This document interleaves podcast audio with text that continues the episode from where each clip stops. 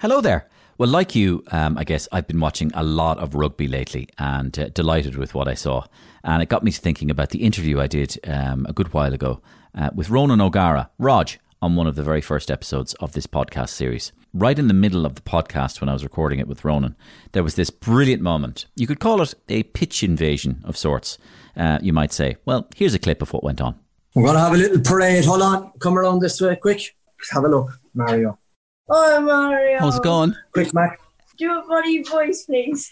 Do you want me to do your dad? Yes, please.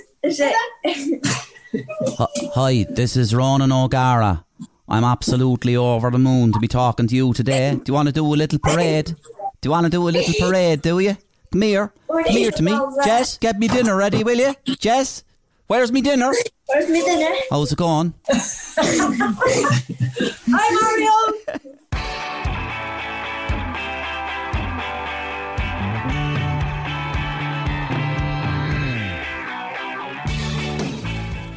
And that was a lovely, unexpected moment that was I could not foreseen happening, and really enjoyed it.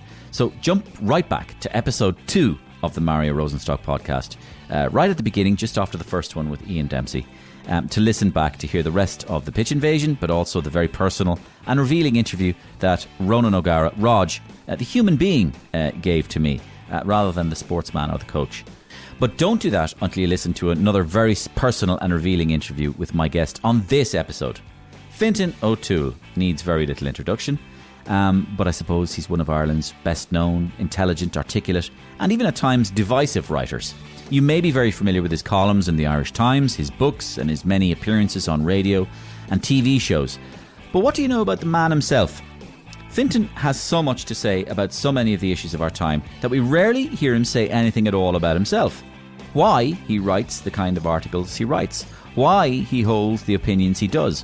What was he like growing up as a kid in Crumlin, and so on and so forth. That is exactly the kind of territory I veer into with this fascinating interview with Fintan O'Toole on this episode. And I think you're really going to see a side to this man that you may not be familiar with. I developed a very bad stammer, and that does funny things to you. You know, I mean, you talked about how I'm comfortable in front of a camera and, you know, that, but Jesus, the nightmare of having to hear your own voice or having to speak in public, you know, read stuff out in class or all that. If I don't care about something, if it doesn't make me feel something, I can't write about it, or, you know, I don't have the interest. I'm not interested in things in that really fully abstract sense. You know, what got me writing stuff was very much anger, really, you know. A significant number of kids that I would have known and that my younger brothers would have known ended up on heroin or ended up, you know, in prison or, you know, ended up with car crashes of lives. It was really painful as a kid, you know. I often wonder now, would I have changed it, you know? And this sounds, I don't mean like it's a really good idea to torture kids and make them do stuff and develop Alzheimer's. I don't mean that at all. But it was so much part of my personality and part of the way my own kind of mind worked and developed that I find it hard to imagine myself without that. So Fintan and I got into such a deep conversation and strayed into so many areas that I've decided for the first time in the podcast series to break the interview into two parts. Part 1 is today. Part 2 will be released next Thursday, the next episode. So I'll also be giving away the chance to win a very fancy 58-inch TV. This competition has been going really well, all thanks to Currys. I'll be doing that in a couple of moments. But first, we're taking a quick commercial break because it's for a new toy store, actually, which has opened just in time for Christmas. You might find their new range of toys quite interesting and reflect, if you like, the times we're living in. Looking for toys this Christmas, but don't want to offend anyone? Well, come on down to Right On Toys. We have toys, and yes, they're all right on. At Right On Toys, see our new range of toy soldiers, including Mindfulness G.I. Joe. Colonial and imperial oppression is a thing of the past for this GI who practices mindfulness in a safe space, replacing mortar bombs with mental health awareness. Think Brezzy without a bazooka. And now, enjoy all the fun with new LGBTQ GI Joe. Say hello to the gender fluid killing machine, answering to whatever pronoun you desire. And this Christmas, Right On Toys just loves dolls. Like this, #MeTooKen doll. That's right, it's all about to come out in the wash for this anachronistic patriarchal figure. And look, the #MeTooKen doll comes with his own little jail cell, where he can spend the rest of his inanimate plastic existence regretting every misdemeanor.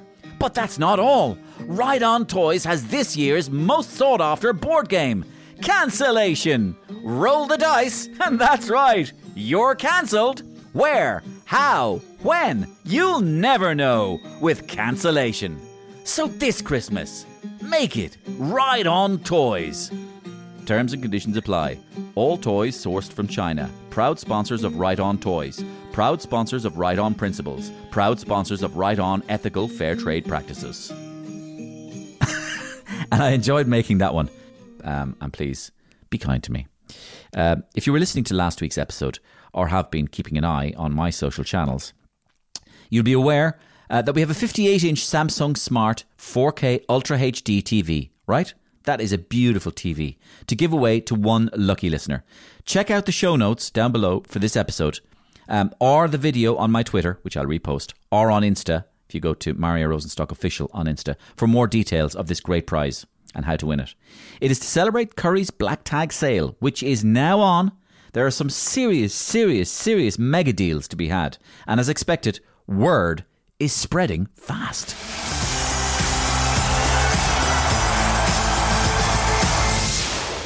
Welcome back. We're joined as usual by Jamie. It's no problem, Nick. Mika. And of course, Roy Keane.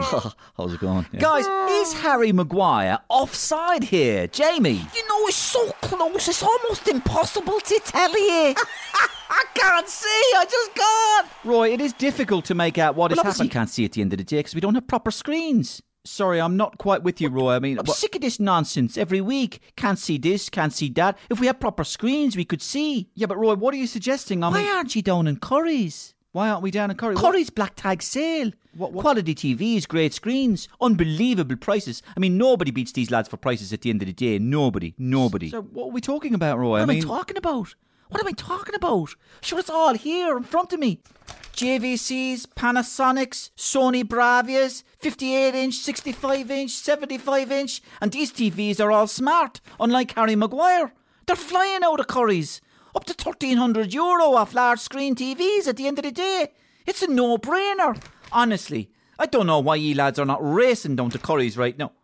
Hello? Lads? Hello? The Black Tag sale. Top-of-the-range TVs, unbelievable prices. Oh, credit to Currys. So get yourself down to Currys at the end of the day. Sorry, I slipped into his voice there. Check out show notes to enter draw for this massive TV. We've been flooded with entries. We have loads of entries, but we're going to pick a winner at the end of November. Drop me a line quickly. So anyway, I promised you an up-close and personal interview with one of Ireland's greatest writers, Fintan O'Toole. So here it is. Let's get straight to it. He has a new book out. It's called We Don't Know Ourselves. It's brilliant. I've been reading it. I can guarantee you, you'll really, really enjoy it. And that's where, I guess, we kicked off our chat. So Fintan, listen, I'm reading this book here. It's by a fella. It's a very good author. I like him. I think he's a bit of a starter. He's grown on me. And he's written a book called We Don't Know Ourselves. And his name is Fintan O'Toole. And that's, of course, yourself. It's very good. I'm really enjoying it. I enjoy all your writing, as much of it as I can consume anyway. But Fintan, tell us about, just that's a jumping off point for us first. Tell us about that first. It's not an autobiography and it's not a history of Ireland. So what is it? Yeah, so like my life just isn't interesting enough for a memoir. You know? I've spent most of my adult life writing, and that's not that exciting. And apart from my affair with Jackie Kennedy, and my conquest of Everest, I really don't have an awful lot to report on. So, but I have been writing about Ireland for a very long time, and thinking about the place and, of course, living in it, and it struck me that something extraordinary has happened over the course of my lifetime, which is this place, which was a hell of a backwater. And it really was, the more you think about Ireland in the 1950s, the grimmer it is, has been completely transformed into one of the most globalized economies in the world. And Ireland's an interesting place to write about because it's a sort of microcosm. You know, it's so small and so intimate that, you know, of course, there's nothing unique, there's nothing exceptional, but you can see things in Ireland in a very kind of granular, detailed way.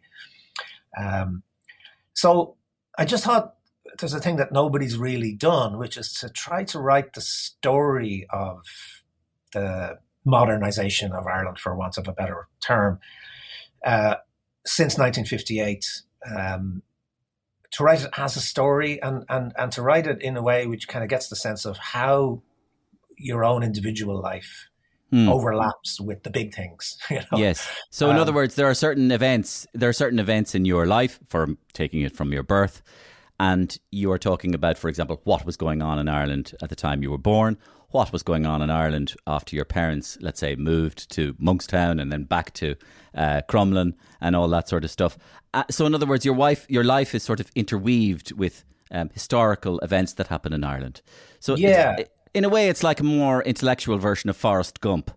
So, it could be called Fintan Gump. Very Forrest Gump. I was running a marathon on Sunday, and I was thinking about Forrest Gump. So yeah, I mean, absolutely. Yeah. Fintan Gump or Zelig O'Toole might be.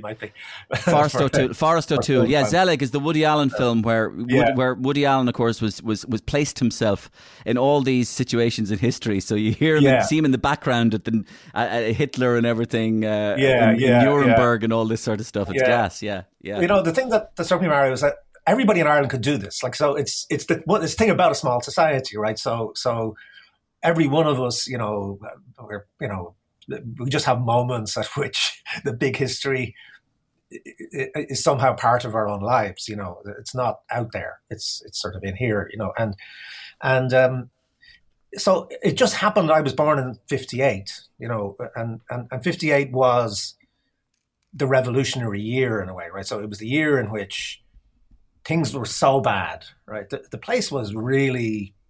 People were asking existential questions like, will there be anybody left in Ireland by the year 2000? You know, the mass emigration was just such a huge thing that they were forced, well,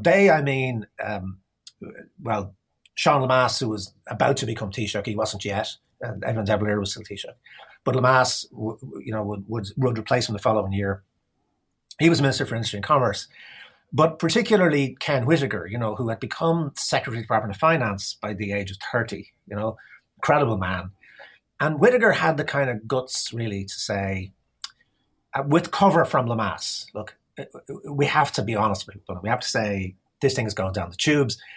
If we don't change radically, then the whole project of Irish independence is probably, you know, the game is up. And, you know, people know what that meant, and it meant opening up to global capital, you know, multinational companies, investments, all that kind of stuff. But, you know, it changed everything. So it sounds like, okay, this is a, you know, abstract economic decision, but of course it changes the way people live, you know, it changes, you know, Ireland was still a rural society. It becomes an urban one. It was agricultural, you know, beef was the main export, you know, and now it's Viagra or whatever, you know. The whole nature of how you live changes over that period. And this has happened to people around the world in all sorts of different ways, you know, but it happened very quickly here and in a very intimate sort of way, I think. And so I just thought that story is worth trying to tell bit by bit, and to try to tell it. I think that the interesting way about trying to tell it this way, that makes it different from a historian, right, is that you try to say, without the benefit of hindsight, what did this feel like at the time? Because, of course, nobody knows at the time how things are going to turn out. It's the one problem with history. Like, I love historians. I love reading history. It's fantastic. But it's, by definition, it's written with hindsight, right? You know, you've got the archives and you can say, these idiots didn't realize that, you know, there was this other big thing going to happen. Yes. So trying to get back to as if you were reading a novel where you don't know and the characters don't really know quite how this thing is going to work out. This big experiment that Ireland was embarking on, you know, the roller coaster ride, and just to try to give people a feeling for what that might be like. Yeah. In the book, there are little kind of vignettes as well where not to, you know, extrapolate too much from the Forrest Gump analogy, but like, for example, there's a little bit where, isn't it true that you got a little job in Dunn stores and that there's a little moment. Tell us the story about Ben Dunne. This is, and this kind of course, is emblematic of what was happening in Ireland in a bigger way. You know, it was just so I worked a summer job. A lot of kids would get a job, summer job in Dunn stores, you know, and it was 15 pence an hour, I remember, which even at the time was shockingly bad. It was terrible. But, you know, you were a kid, you were allowed to have any kind of work. I was 13, 14, you know, and you know, you were packing shelves and moving stuff around. But one, I was instructed to come in on a Saturday at one point and spend the entire day. So I don't know if people know Dunn stores in George Street in Dublin, and across the street, maybe 100 yards up on the other side of the street, was a place called Cassidy's, which was a big department store as well. And Dunn's had bought it over. And the job was to accompany young Ben Dunne of later... Thanks a million, big fella, Charlie Haughey fame. Yeah. Myself and him had to take all these racks of dresses. You know, we're on these kind of wheeled racks. What age would he have been? So I suppose he must have been in his very early 20s, you know, yeah. And I was 14, right? So, you know, he was a big gruff fella, you know, and obviously he was vastly superior to me in the pecking order. But it struck me, there was something really weird about this, right? Like they could have got a van, you know, like, you know, it would have taken, I don't know, half an hour, you know, load the stuff on a van, drive it down into the back of the other Dunn stores, load it in the back, right? But no, every single thing had to be wheeled. And it meant you had to stop the traffic every time, right, to cross this really busy George Street, myself and Ben Dunne. And I'd love to say we had profound conversations about the nature of life going on, but of course we didn't.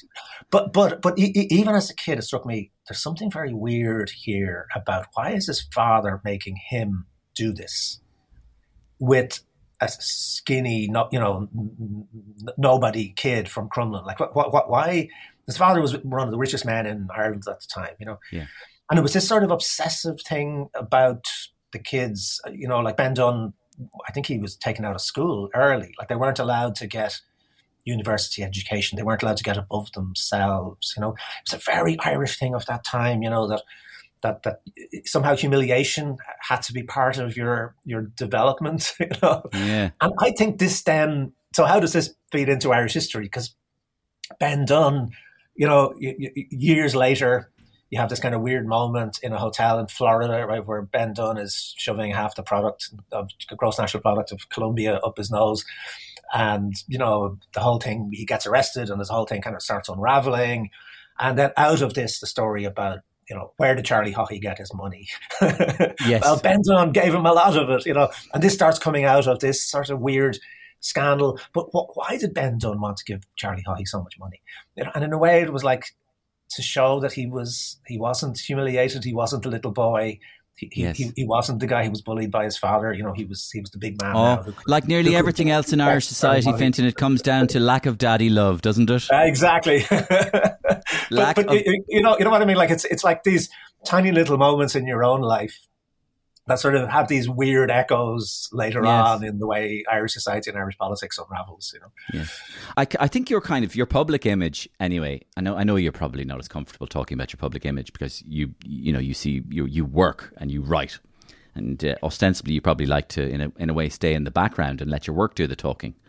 But you know, you are comfortable in front of a microphone, and you are comfortable because you're used to speaking, and you are comfortable in front of a camera and all that stuff. But so. Personally, like, what were you like when you were a child? Because people are used to your public image now being, you know, you're bespectacled, you're very, very intelligent, if you don't mind me saying, you're bright, you know, you're a public intellectual. And that's a kind of it's a funny thing to wear, isn't it? That moniker, being a public intellectual.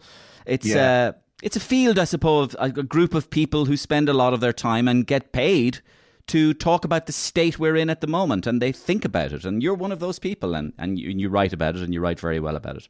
So, but what were you like as a child? You weren't a public intellectual as a child. Were you bookish? Were you quiet?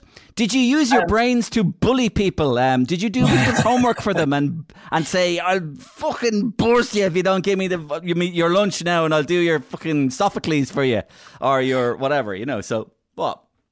Well, so when I was a kid, I was bookish. Yeah. So my mother used to take us to the public library. I still have enormous graw for the public library. You know, I mean, what fantastic institutions. You know, when you think about it, like. And one of my earliest memories as a kid is holding the bar of the pram. There must have been a younger kid in the pram, you know, and walking down to Thomas Street, which was a fair bit of a walk. I suppose it must have been 2.5 miles or so from Crumlin down, you know, but that was the nearest library.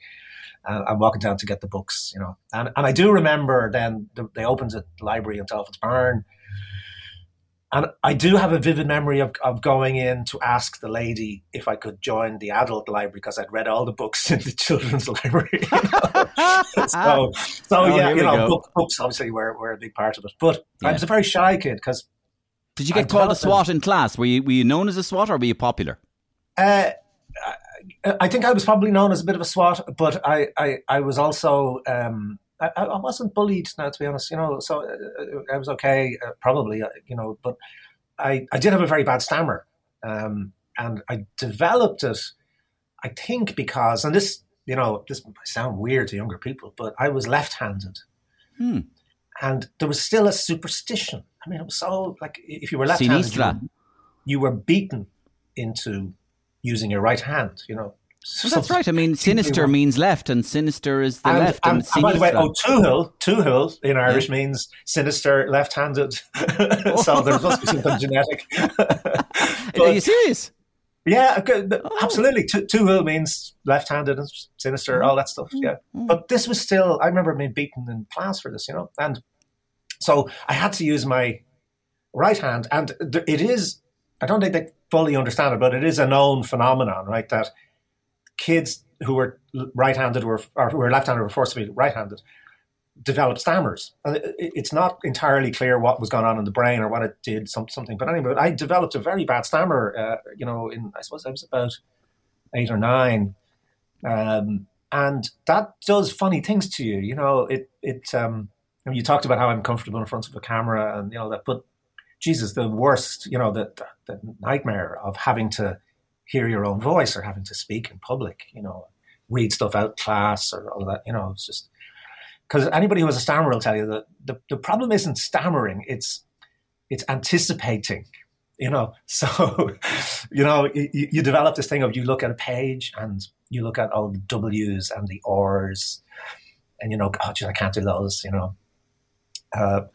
And so I suppose I had this kind of shyness or that difficulty with that. The odd thing is having a stammer is very good for your vocabulary because you develop a thing of again, this anticipation if you're speaking, you know, and you start thinking about, oh, shit, I can't say that word. I need another word, you know, and I need to be able to think of it really fast. So I fool my brain into using it before I have time to think about it. So you become a kind of a human thesaurus. You do, you know, but also it makes reading, silent reading, even more pleasurable. Like it's a great thing anyway, you know. But the business of reading aloud in your head because you don't stammer in your head, you know. It's a strange thing, you know. And sorry, are you right-handed now, Fintan? I'm right-handed now. Yeah. Whatever they did worked, you know, or forced me to do it. They beat the conformity into it. Archbishop McQuaid actually got you in the end. Absolutely, but I often wonder, you know, about would I? I mean, it was really painful as a kid. You know, I used to, you know, I felt very, you know, nervous about, and you know, but I often wonder now, would I have changed it? You know, and this sounds, I don't mean like it's a really good idea to torture kids and make them do stuff and develop stammers. I don't mean that at all. But it was so much part of my personality and part of the way my own kind of mind worked and developed that I find it hard to imagine myself without that. You know, if that hadn't happened. So, you know, but it didn't stop me being an excitable kid. And, you know, I loved what you said about the stillness of reading and that you don't stammer when you are reading silently. It's a nice image. I wonder, though, sorry, I'm going to pursue an area here, which I didn't even think I'd go down, but again, it's to do with you maybe and who you are rather than what you do. And that is that how much of your own emotion comes into things like this? For example, let me go backwards. Would you think that you are an emotional person, or that you used to be more emotional, and that reason can somehow defeat emotion? Or reason, because you deal in reason. This is your life. Reason is your life. Reason is your life. Logic, reason, polemics, balance, weighing up arguments against each other, analogy, metaphor, comparison, seeing how your ideas distill over time, how they mature, if they do. And do you find that your emotion comes into it at all? I think that's an absolutely fascinating area to explore. And I think you put your finger on something, which for me is very important, right? Which is that I don't really think of myself as an intellectual in the sense that, I do a lot of teaching at third level, and I know people who are pure intellectuals, right? And who I admire enormously, and I'm not like them because I'm very intuitive and very emotional. If I don't care about something, if it doesn't make me feel something, I can't write about it, or I don't have the interest. I'm not interested in things in that really fully abstract sense, So, what got me writing stuff was very much, anger, really, the sense of injustice. I think if you do the sort of stuff that I do, which is polemical, really, you're not just, I'm not just kind of trying to say, here's an issue that I want to analyze. Of course, that's the job. But I'm trying to persuade you of something, right? I'm actually trying to influence you, and that's an awful arrogant thing to be doing, but it's the nature of the job. Like, if you're not trying to persuade somebody of something, like, why are you in this business at all? What's the point? And in order to persuade somebody of something, I think you have to feel it, right? And then the discipline comes in of okay, well, just telling you how I feel. Why the hell would you be interested in how I feel? You're not interested in how I feel. You're not my best friend. You're not married to me. You're a reader. But my job is to then translate my feelings into rationality, as you say, into an argument, into evidence, into a way of looking at a problem or looking at an issue. But I've no interest in doing that in the abstract, So I think you're absolutely right about this, that emotion, like I'm not an artist, right? I really know that. I know people who are artists. I have some really close friends who are great novelists and things like that, and they work differently, they work out of pure emotion in a way and have feeling and instinct. And I'm not as good as that. I can't do that fully. But anybody who really writes for a living, you have to have some element of that, right? You have to start with, what do I feel? And I can't dissociate what I feel about something with what I think about it. I start with what I feel about it, and then I try to analyze that and say, why do I feel that? Is it stupid? Is it wrong? Or if it's right, why is it right? And what's the evidence for it? How could you make an argument that somebody might find interesting and hopefully persuasive on the basis of that? But if you don't feel it, it's just going to become... I get it. You gave yourself away, though, in a sense, during that, because you did say something about being an artist and stuff, and I think you kind of you let a cat out of the bag, because I've said to Patrick a good few times over the last couple of years, you're pretty much one of the only writers I would read who can actually turn one of your columns into a sketch. And that's because you try in some of your columns, and this is where I bring the artist thing in, that there is a bit of an artist there. You do pour yourself into it. You pour a beginning, a middle, and end into it. You pour a lot of visual pictures into it, and you pour a lot of what you might call play acting into it, theatre. There's a lot of theatre in your pieces. And that theatre can easily be transposed by someone like me into a satirical sketch. And I've often turned one of your, I call it flipping. I've often turned one of your columns upside down and made it a sketch.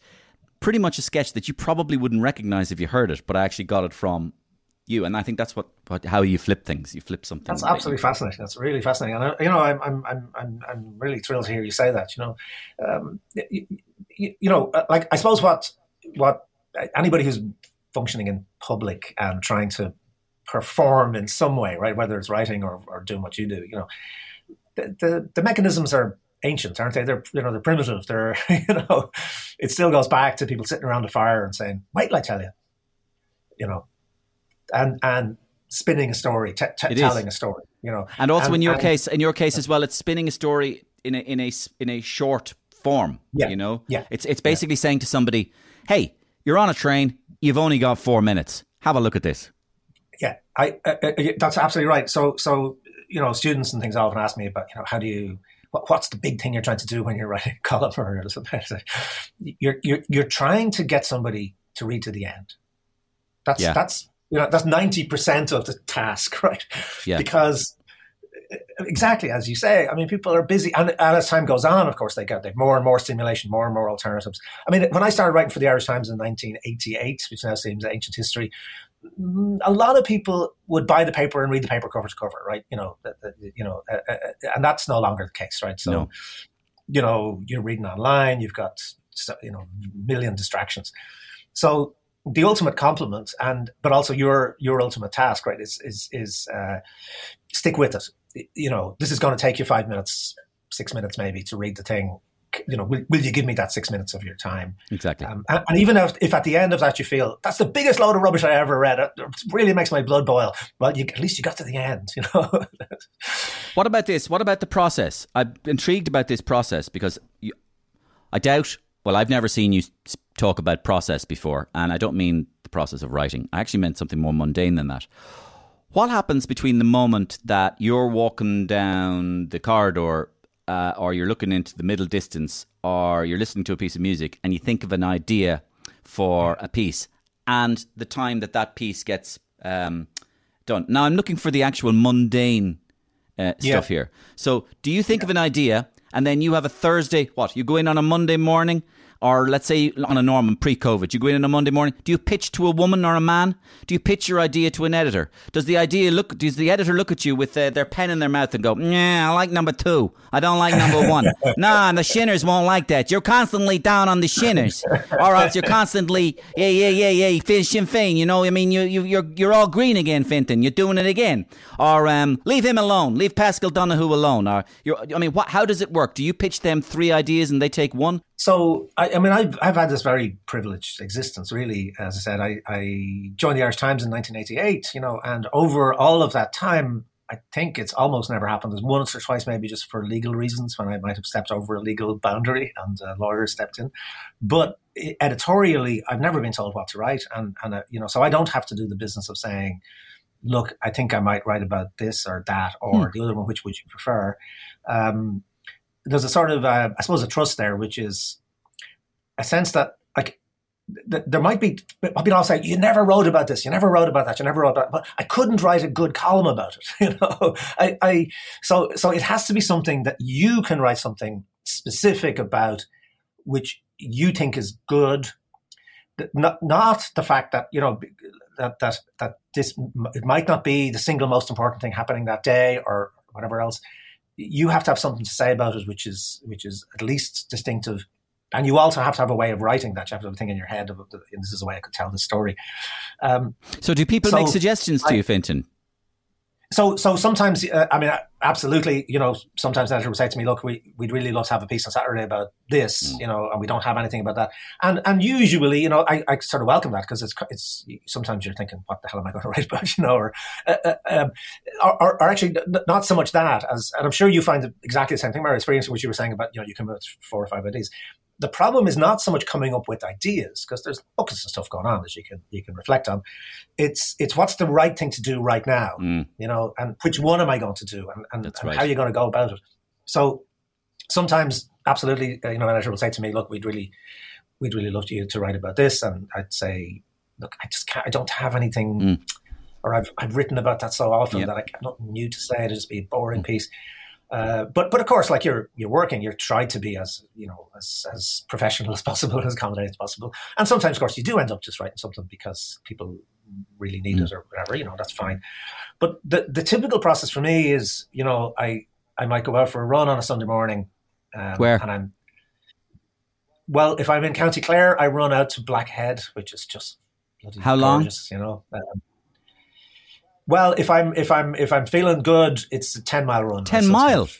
So 5 miles out and 5 miles back. and you're over 60. I don't know, there's a funny thing about exercise. Your mind, maybe because your body's in pain, your mind is sort of freed up a bit, you know. Stuff floats in and out. So, it's subconscious. It's subconscious. It's that thing. There's another place it happens as well. I love talking about this subject. I will get back to it in a second. And you'll know what I'm talking about. Often, you know that thing, let's say you've done, okay, I'll only speak for myself. Whenever I've come up with what I regarded as a good idea, when a lot of the times I've come up with a good idea, the idea has come to me first thing in the morning before I am fully awake. It's in that dead of night. Yeah. It's at the dead of night, just after the darkest hour and just before the thing. When it cannot be stiller, it cannot be quieter. It's just you and the world. There's nobody, even your wife who might be in bed with you. She's not there. Yeah. She's alien to you. Yeah. She's in the land of Nod. You're on your own. You're wide awake, but you're not fully awake. You're not in the land of the living yet. But you're in this strange netherworld where ideas are just coming left, right and centre. It's like as if your inbox has been emptied from the night before and suddenly all this stuff is rushing in. And sometimes a good idea happens. And you call it when you go into work, you go, I came up with this one in my sleep. Well, actually, you didn't. You were actually awake. But anyway, that's one way. But it's emptying your brain. It's part of it is your brain being empty.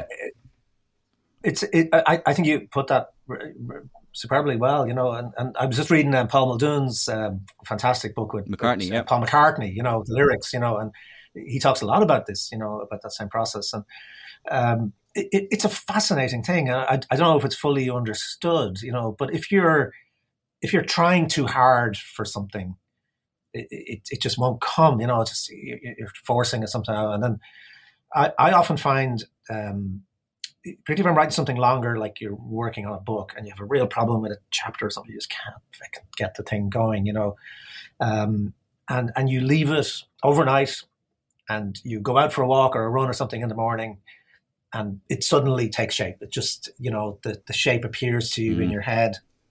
And the same thing happens with writing columns, you know, that I said that the issue is not the subject, it's what's my opening. You know, how could I get this going? You know, and I mean, this is a very stupid analogy, but because I don't swim much, you know, I'm a very bad swimmer. But I always think then every piece of work is like being a swimmer, where you have to have the kickoff, you have to have the dive, you have to have then you reach the end of the pool and you have to have a turn where you kick again, you know, and there's a rhythm to a piece, right? If it's an 800 word, maybe you have to have two turns. If it's a 4,000 word, you have to have 6 or 7 or 8, you know. If it's a book, you have to have 50 of them. But you know what I mean? I'm sure it's the same for you when you're writing a sketch, you know, that there's a kind of natural rhythm to the thing.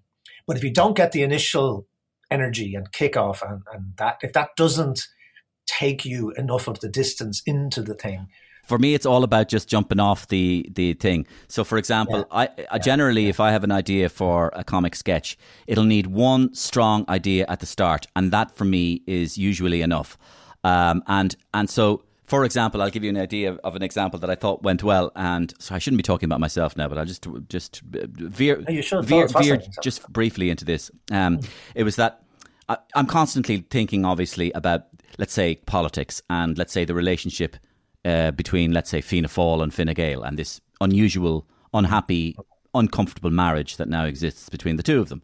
And of course, there's great fodder to be had in what's happening to the various personalities and even the character of the parties as they have come together. And one idea I thought of recently that I thought of was quite nice was the idea that Pascal, it was kind of a mirror of COVID, except it wasn't. It was that Pascal Donohoe had seemed to have a bit of a cold, but it wasn't. He wasn't sick. He had what the doctor characterised as Fianna Fáil-itis. And this was a virus he had caught from too much exposure to this nasty, nasty germ that he has become too close to called Fianna Fáil.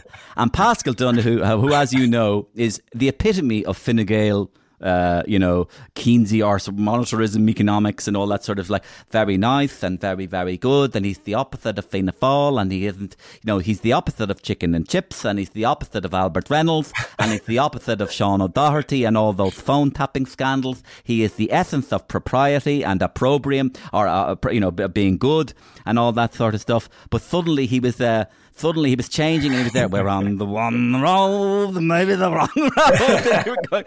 Shit. So basically, Leo worked out that shit. He's got a case of Fianna Fáilitis. So they chased him, right? And they went. He ran out of the room, and they went, chase him. We've got to follow him. Before they knew it, he was over in Boswell's hotel with a bunch of developers making a load of deals. They cornered them in the hotel, and then they run him down into the car park. And in the car park, he has a sack full of money. And they call the paramedics and they get him in and they go, and that's the end. Woo, woo, woo, woo. So basically my only idea was Pascal catches Fianna Fáil germ. That was the only thing I could think of.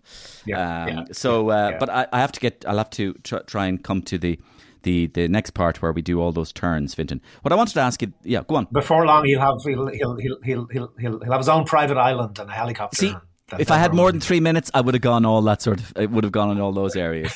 But listen, so you've written. You said to me a minute ago. You talked about anger and social justice, sense of social justice, and you know I've read all sorts of columns that you've done, anything from David Bowie and the importance of theatre to Irish people aren't stoic at all, and we don't even know the meaning of the word stoicism. To we should take the apple, 13 billion, to Brexit, to Donald Trump. What, I have a question for you. What, though, makes you most angry? What inflames you the most? You don't even, if you tell me it's a subject, that's fine. Or maybe it's just a thing that gets you most angry. What would it be? The thing that gets me most angry is contempt for so-called ordinary people.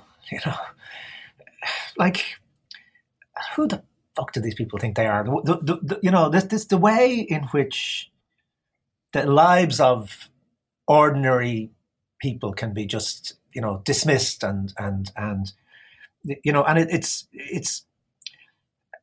like yourself. I mean, you know, I grew up very ordinary families. Like, there's no such thing as ordinary people, right? You know, people are astonishing, you know, and families are incredible, communities are amazing. You know, the way we, like, you know, I have a huge optimism about human beings, you know, and the idea that one person's life is less valuable, less interesting, of less concern than somebody else's life, you know.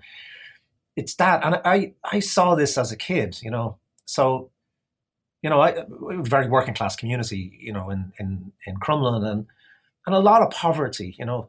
We were pretty poor. Like my dad was a bus conductor, you know, and my mother then kind of got a job as a cleaner in the Irish Press, you know. But we were okay. My parents had jobs, and you know, and all that. But there were a lot of kids who were just really, really poor, and I knew from very early on that I was smart. And I also knew that there were 4 or 5 kids in my class who were smarter than I was. And I was the only one of those kids who, you know, ever went to a university or ever got the kind of job that I have, you know. Why do you say that? And what did they do? You know, some of them got very good jobs, which I have huge admiration for, you know, in doing manual things or learning manual skills, and that was absolutely fantastic, you know. But a significant number of kids that I would have known and that my younger brothers would have known ended up on heroin or ended up, you know, in prison or, you know, ended up with car crashes of lives. You know, you can say, well, it's their own fault, but, you know, there were circumstances around all of those kinds of things. And I suppose that, I mean, if there was one thing I could do, right, if, you know, if you were the Taoiseach and you could do something, you know, I would concentrate on children, you know, the more we know about what happens early in life, you know, and we know an awful lot about it now, you know, the more it determines your life chances, you know. And even the very early stuff, like the first 18 months, you know, of the way a kid is treated, the way a kid learns to react to the world, And we know there's fantastic things can be done. Like there's great interventions that can be done for kids who don't have these privileges naturally. They really work. You know, we can transform people's lives by investing in early childhood. We can save ourselves a fortune as a society. That shouldn't be the main consideration. But, you know, studies would suggest that it's about 7 or 8 to 1, right? So if you spend €1 in early childhood, you save yourself at least about €7 later on, right? In, you know, the justice system, in healthcare, but also that person is likely to pay more tax, be more productive. I mean, all that sort of stuff, right? So even if you just look at it economically, it's true. But more than that, it's just about kind of valuing every kid, you know. And we went on about 1916, you know. I was really interested in 1919. 1919 was the first Dáil, the first ever moment where you had a democratically elected assembly on the island of Ireland, right? That actually... you know, there were problems with it, but broadly speaking, represented the majority of the Irish people. And the first thing it did, well, it declared Irish independence, and then it adopted a thing called the Democratic Programme.